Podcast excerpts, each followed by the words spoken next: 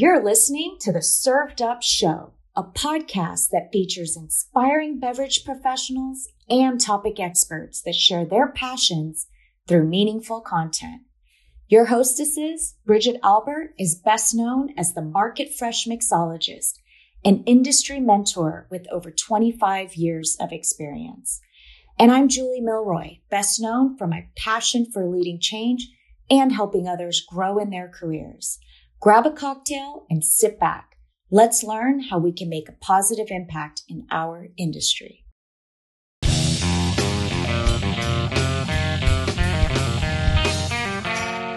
Hey y'all, it's Bridget here. I had the honor and pleasure of chatting with Jen Cassetta, Jen is a nationally recognized speaker, empowerment coach, self defense expert, and author of a new book, The Art of Badassery Unleash Your Mojo with Wisdom of the Dojo.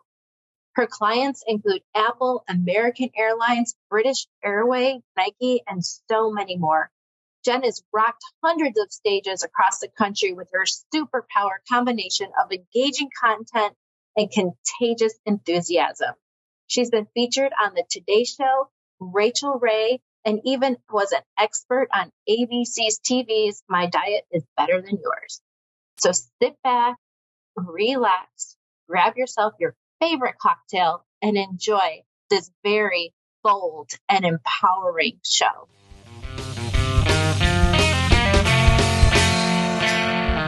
Dan, welcome to Served Up. I'm really excited to have you on the show today. Thank you, Bridget. Excited to be here. Yeah. Can you tell our listeners really where you got your start and what inspired you to get into nutrition and truly the philosophy of inspiring others? Oof, that is a, quite the question. So I'll, I'm going to back it up. About 23 years ago, I stepped into a dojo, which is a martial arts studio for anyone out there doesn't know um, for the first time back in New York City. And I pretty much immediately fell in love. Now, even the backstory from that is my dad had been a martial arts martial artist for years before that. So it wasn't something completely out of the blue. Um, but the minute that I tried it in my early twenties, I, I was just really like taken by this. Um, you know, I was originally going just to do exercise, but wound up getting so much more. In that first year, um, I had some major life um, issues, which kind of everyone in New York City and beyond that day did. But um, but essentially, I had this this massive transformation in my life, and it started. I would say because of um, September 11th, heading to work in the city that day. I was an event planner at the time. Didn't even get to plan any events yet. Um, showed up to my place of work, got out of the subway, essentially at Wall Street, looked up and the World Trade Center was already hit and black smoke was coming out. I made it to my place of work. The doorman wouldn't let me upstairs. And suddenly I, I went in to use the, the phone in the lobby and suddenly the first tower fell. A swarm of people come rushing into the lobby. Phone goes flying out of my hands. I'm completely frozen and paralyzed with fear, thought I was going to die. And this woman came over to me and this, she put her hands on my shoulders asked me my name. I told her, and she said, Jennifer, I'm Nancy, and the two of us are going to get out of here today. Uh, Nancy and I together left that building. We were all evacuated and ran in what everyone can can visualize if you were there or not or saw it on TV, you know, through the ashes, through the soot, from building to building, looking for a safe place until finally I had the idea to take Nancy to the dojo, the martial arts school I had been training at. And for I just remember walking in covered in ash and for the first time that day having this sense of safety like you know everything just like decompressing and drinking water and washing my the soot off my body and all of that. And anyway Nancy took off went to her family. And for the weeks and months that followed now looking back I realized that because of that day because of that safe place I dove even deeper and now all of a sudden it wasn't just a place where I went to exercise. It was this place where my body was getting stronger. Yes, but also my mind and confidence was starting to enhance. I was working out some serious PTSD um, from that time on the mat. Um, and as you can imagine, I mean, just from there, it started. you know, I was out of a job. So I was figuring, well, what can I do in the meantime? I was actually bartending at night. My brother owned a nightclub in the city at the time. And so I was like, getting paid that cash money really well. and all I wanted to do in the daytime was go to the dojo. So I figured after a while, how can I make this some sort of income, career, etc. And that's how it all started. Long answer. No, it's such an incredible start um, to what you do now. And I, I, would love to hear more, you know, so take me back to yeah. the dojo and how did that turn into um, your current career? How really, you know, what was next? Yeah. So essentially for a 10 year period from, from 2001 uh, to the end of 2009, I started to build out these different practices. So I became a personal trainer because at that time, again, I was like, well, what can I do? Well, I can teach kickboxing or, you know, kind of martial arts, but at a gym. So I went to this boutique gym in the West Village and they were like, great, become a personal trainer. I said, sure. there was no real plan. I just kept saying yes to the next opportunity.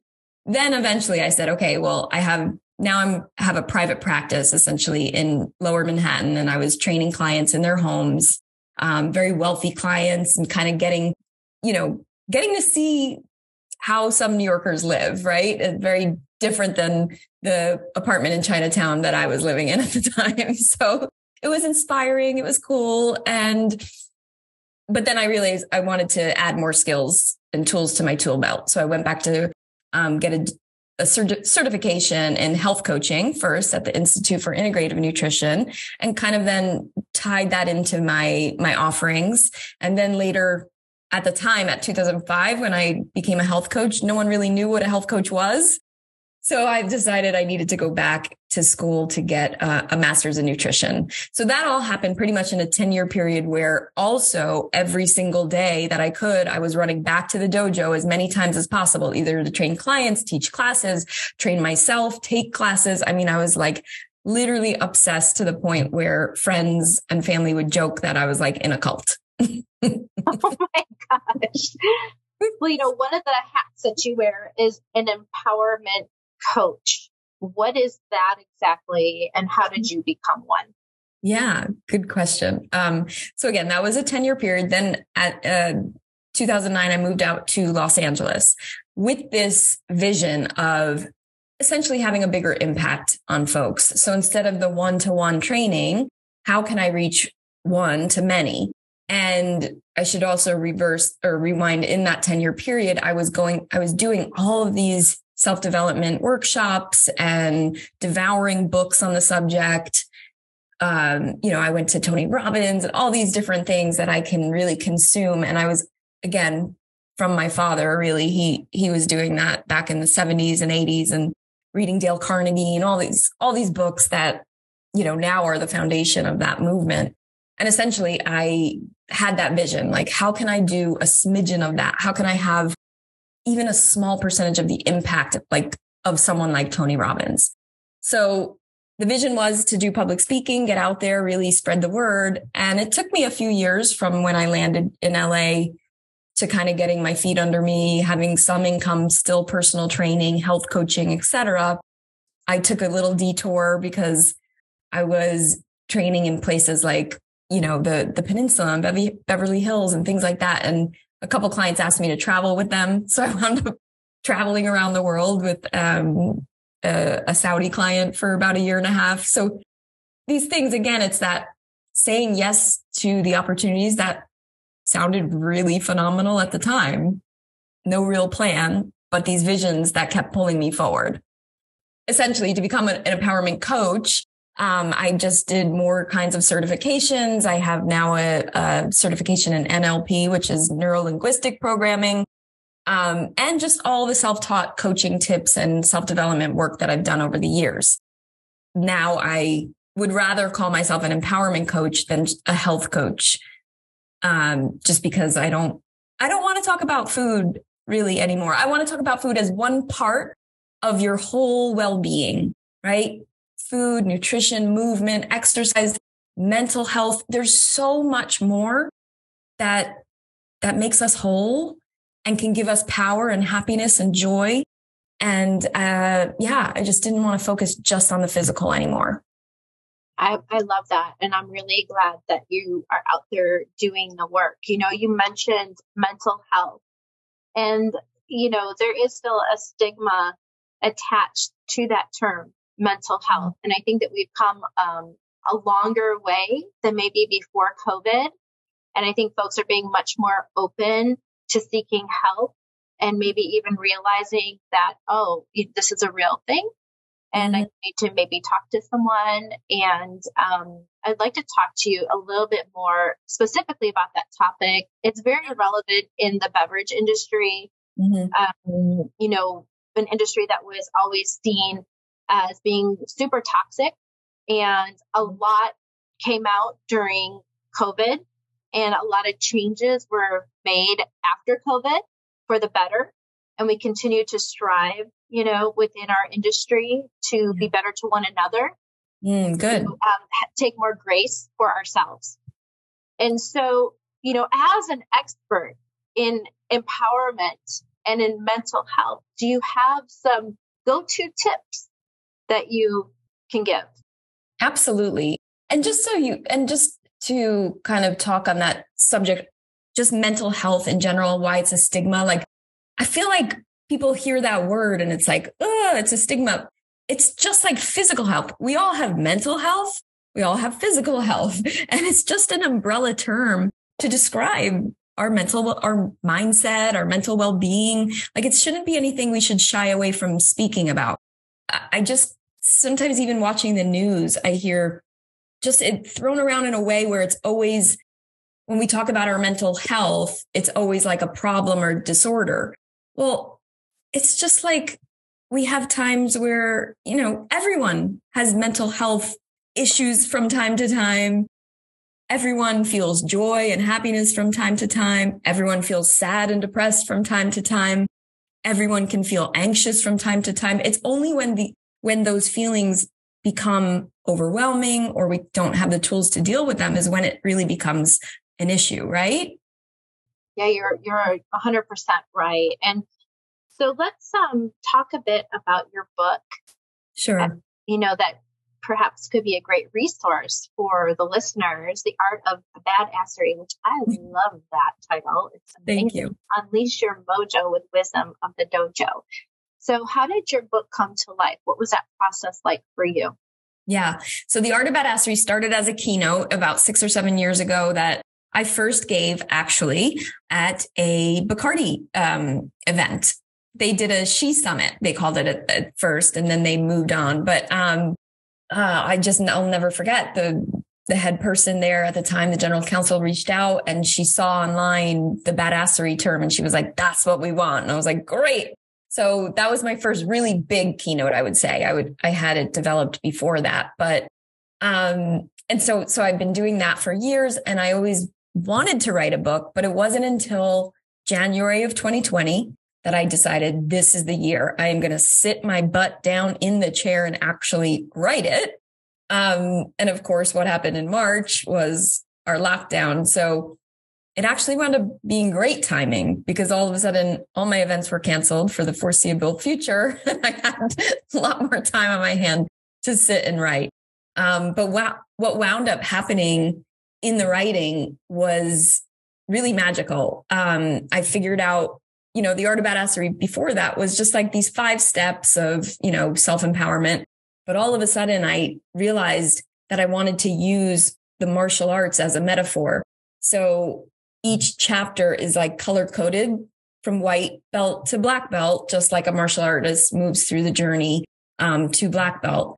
So in that, I mean, every belt level has its own theme and different exercises, but it's all related to essentially self empowerment. It's all relatable. It's not about martial arts per se, but you get to feel what it's like out on the mat, the lessons that I learned from, you know, the ancient wisdom of martial arts, and then how I adapt that for everyday life today.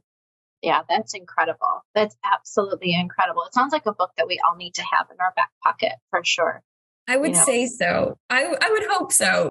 Um, but back to your, you did ask kind of help tips for mental health. And I will say that the book really addresses that. It's, it really has nothing to do with self defense or the physical aspect of martial arts. White belt, the first chapter is really about embracing the suck. That's what it's called.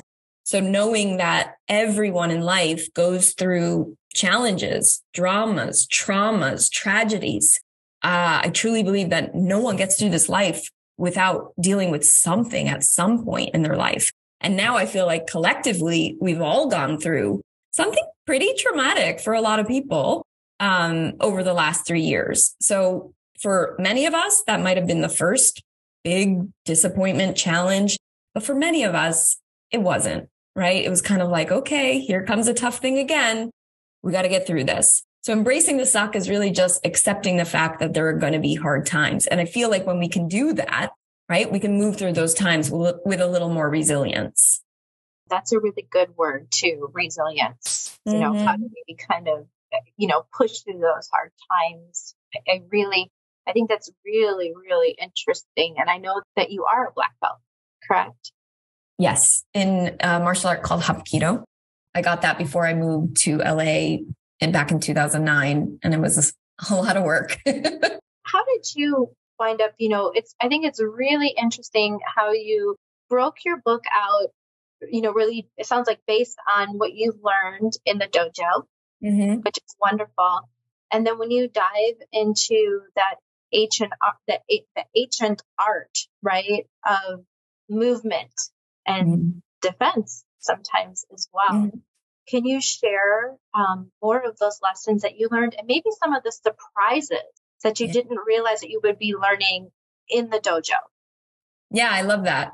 Two things come to mind. So first, the third chapter is called block block the BS, block the bullshit, right? So at that level in martial arts, we started to really drill our blocking techniques and because we realize that all these punches and kicks are coming at us. And if we don't block them, we're going to spend way more time hurt and on the floor than necessary. So in life, this translates to setting boundaries with people, with people, places and things that are just coming at us, whether that be misogyny, um, racism, uh, any type of person trying to manipulate you, take advantage of you, take advantage of you, your body, your mind, your kindness, your generosity, your resources, any of it, right? We need to set these boundaries.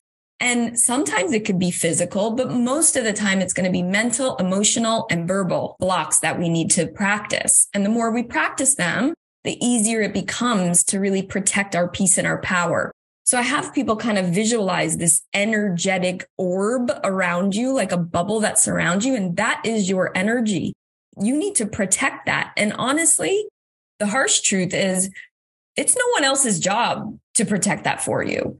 And I feel like sometimes we feel like, well, there's supposed to be these things in society that protect us and there should be. And there, you know, sometimes are, but at the end of the day, right, it is nobody else's job but ourselves to protect our boundaries. So, um, in the chapter, in the keynotes that I do, in deeper dives in this subject, like workshops alone on boundary setting that I have, I really get people present to connecting your mind and your body.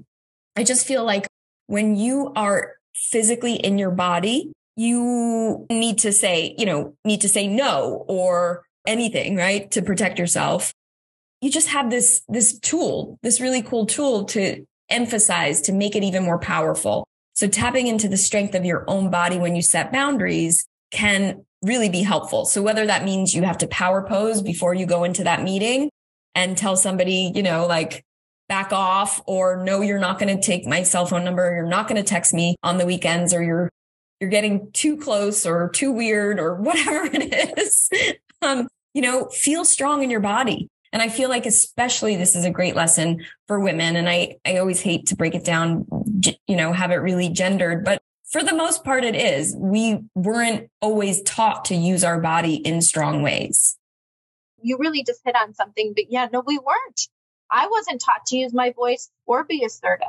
You know, that came along just from the school of hard knocks, really. Yeah, so, yep. mm-hmm. You know, we can help that next generation to be a little more bold mm-hmm. in their mm-hmm. daily life and set those boundaries, I think the world would actually be more harmonious than it is now. Oh, completely. Because setting your boundaries doesn't have to always be combative. And mm-hmm. I think that's what we think of at first. But setting your boundaries, um, I love how um, Elizabeth Gilbert, the author of Eat, Pray, Love, she said it one time, and I'm just going to paraphrase, but she said, setting boundaries is like drawing a golden circle around the things that are important to you. And everything inside that circle is sacred. So it's like protecting your sacred things, whether that be, like I said, your time, your resources, your kindness, your generosity. Those are important things. So drawing that circle can be non-combative as well. As it really should be, right? It really yeah. should be. And and I do think that it's something, you know, you, and you mentioned that, you know, as women, that we do have to work a little bit harder on it. Some of us, for sure. For sure. Yeah, I, I think so. Yeah. And, you know, as we're on this topic, it is Women's History Month. Mm-hmm. And I would love to know, you know, through history, do you have any women that you really admire or consider heroes? Oh gosh, yes. Like the first people I know it's always cliche, but I I'm like a huge Oprah fan. Mm-hmm. I think she just she broke boundaries. She broke glass ceilings, um, not only for women but for her black women especially. Um, so she, you know, and just what she does and what she stands for, I'm a huge fan. So many women in history that have, again, like been the first to fight for us, for, fight for our rights. And there's pro- there's probably so many women that just didn't make the headlines, but were out there on the front lines doing that work. Yeah, I, I agree with you. Absolutely. What are like what are women that come to your mind when you when you ask that question? It's funny. Um, I think of like Amelia Earhart is yeah. definitely like somebody that I admire. I think that she really had some guts to be the first woman to get herself in an airplane and travel and and do her thing. And she's absolutely inspiring. She's one of my absolute favorites. But like you said, there's so many. And then even think like my mother, you know, mm-hmm. yeah. who for Argonne National Laboratory and burned her bra when she was pregnant with me because she got fired because awesome. she was pregnant with me. so, oh, wow. To throw you a baby shower, we're going to throw you a bra burning party. And they did. So, you know, when I look, I can look in my family and yeah. then you know, in history as well. But I think right. it's an important topic that we continue to talk about, you know, not just this month, but all year round.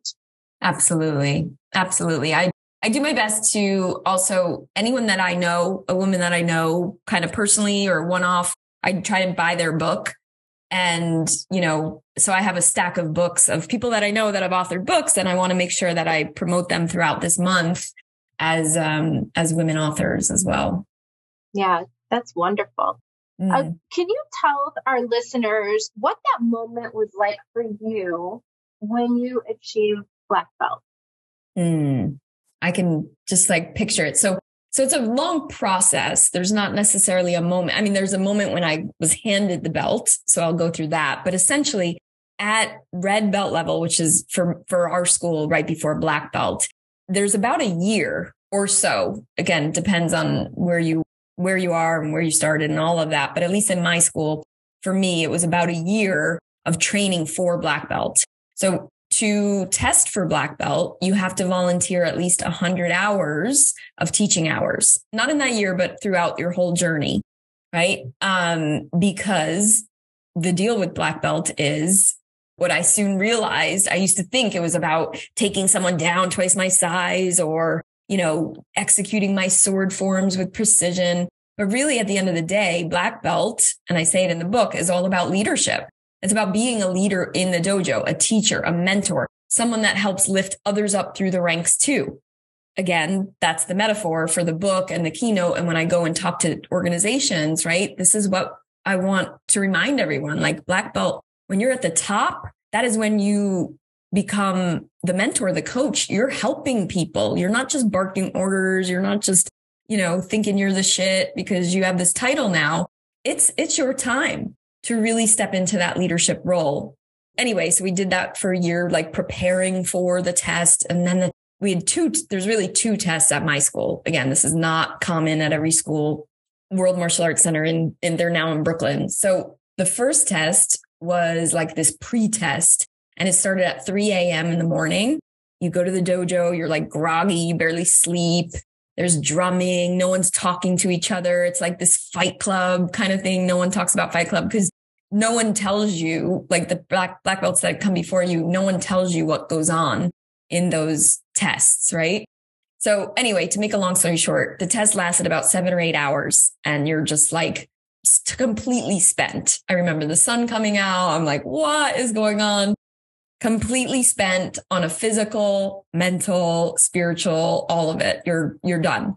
And then you have to wait kind of weeks or whatever. And then we have another test, which is more of like a demonstration and you invite folks, etc. Before you get your belt at the end of that, I bet you weren't expecting this whole long answer. I, I'm loving this because I know nothing about martial arts and I don't, you know, I don't know what our listeners know. So I think this is fascinating. Keep going. yeah. So before, you know, we do all our forms, all our um, sparring, all the things, and then it culminates with a fire break. So all pieces of wood are set up on cinder blocks and we all line up and then someone lights the fire, lights all the boards on fire.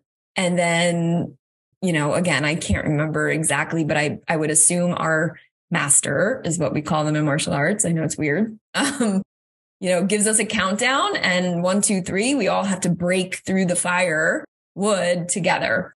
And then that is the celebration. And I would say that the metaphor there is obviously, you know, that you are more powerful than you can ever imagine. You are stronger than you know. You, your mind can do things that you never thought you could um, if you really, you know, just go for it. So then ceremoniously, we're all handed our black belts and it's like, so how did I feel? I felt really fucking great.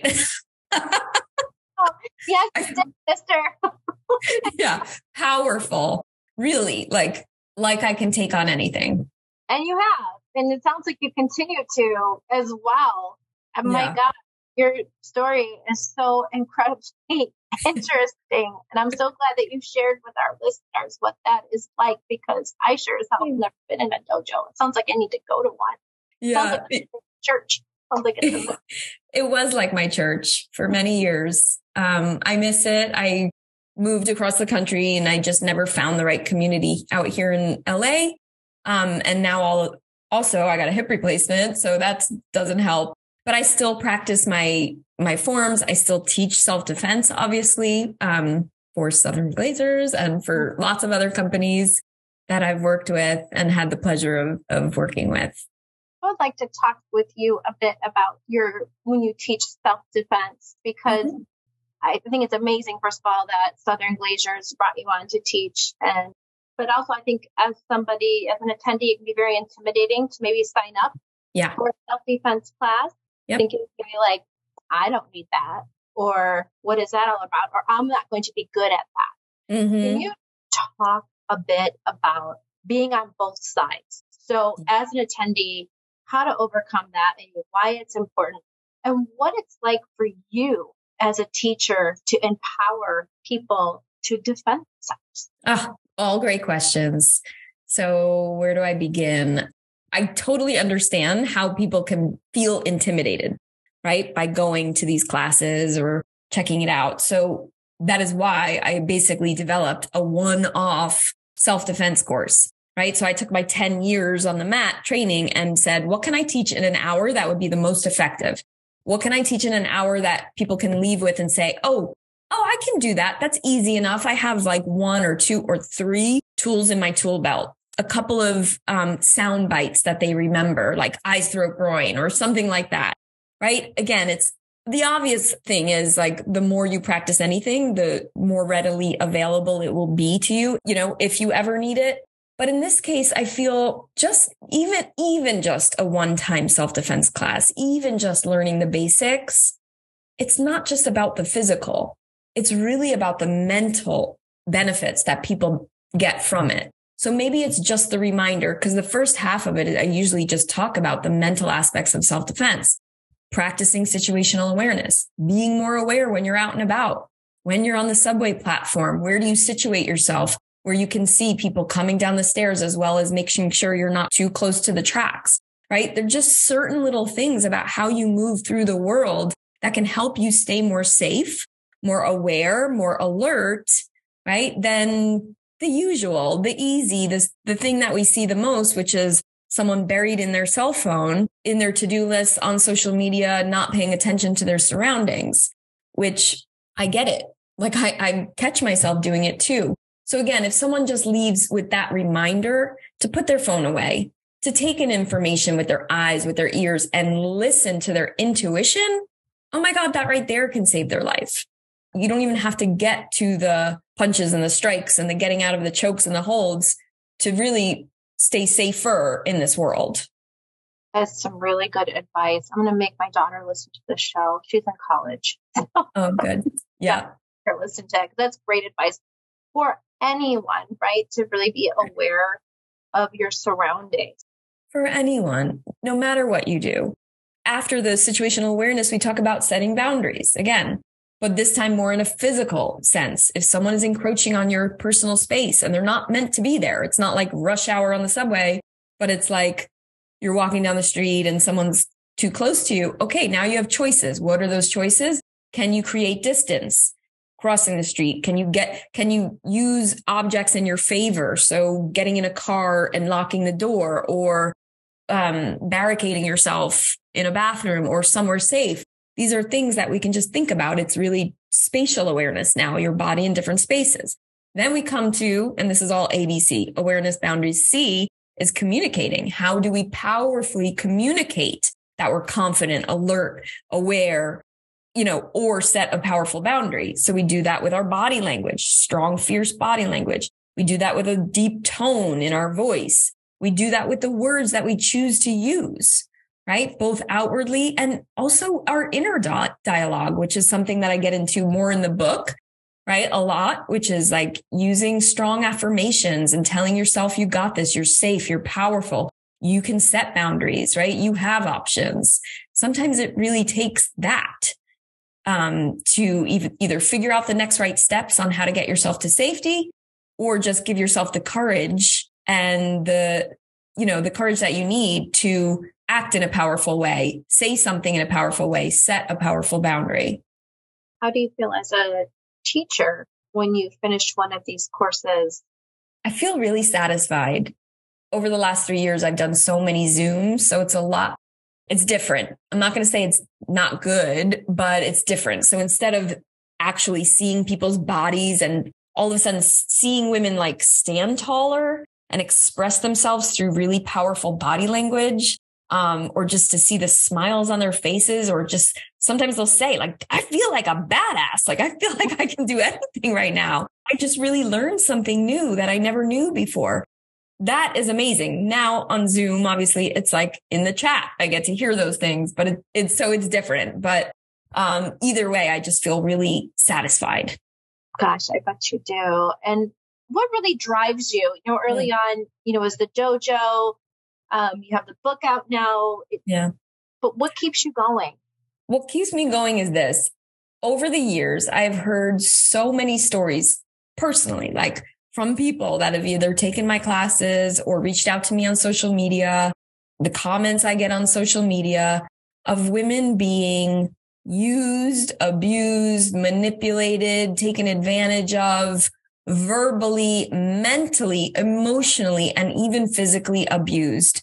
And I just get to the point where I'm like, it makes me angry. And I think that anger um, drives me which I know is weird, but it really does. It's like, Hey, we deserve better. I'm sorry. Just because we, we're not men that we shouldn't feel safe in this world. That's complete bullshit. Yeah. So if I can reach one person or many women to, to remind them that we're powerful too. That's, that's the mission. And the mission just drives me. It drives me to keep going and not be safe and go get a job with health insurance. no, I, I think that you're exactly where you're supposed to be on the path. And I am so happy that you spent some time with me today on Served Up. Jen, Thanks, I mean, you are a powerhouse of, of a woman, someone that um, I now look up to I just met you an hour ago. Thank you. Fascinating. Thank you. I'm I'm sorry that you know the journey started, you know, on the saddest day in in, in our lifetime on on Yeah. 9/11. But my goodness, you know, look at what you did from that tragedy to today. Yeah. Well, It's- thank you so much. It's, And I it's very inspiring and absolutely incredible. thank you, Bridget. I appreciate that. And thank you for letting me share. Absolutely. Can you let our listeners know where they can find your book, The Art of Badassery? Unleash Your Mojo with Wisdom of the Dojo. Amazon and Barnes and Noble, and hopefully in some other little retailers near you, but those are the main ones. Well, that's great. I know that I'm going to um, pick it up this weekend for sure. For your And- daughter too. For my daughter, too. I, I keep sending her books. so she'll be getting this one in her next care package. This is going to be great. But on, on behalf of the Served Up family, I, I want to wish you some great health, Jen, and a whole lot of peace. You know, um, cheers to you. Cheers to you. Thank you. Is it five o'clock yet? Almost. Thanks for listening. Served Up is brought to you by Southern Glazer's Wine and Spirits. Produced by Zunu.online. Music by We Kill the Lion can be found on Spotify. Make sure to subscribe to be notified of future Served Up episodes. Cheers!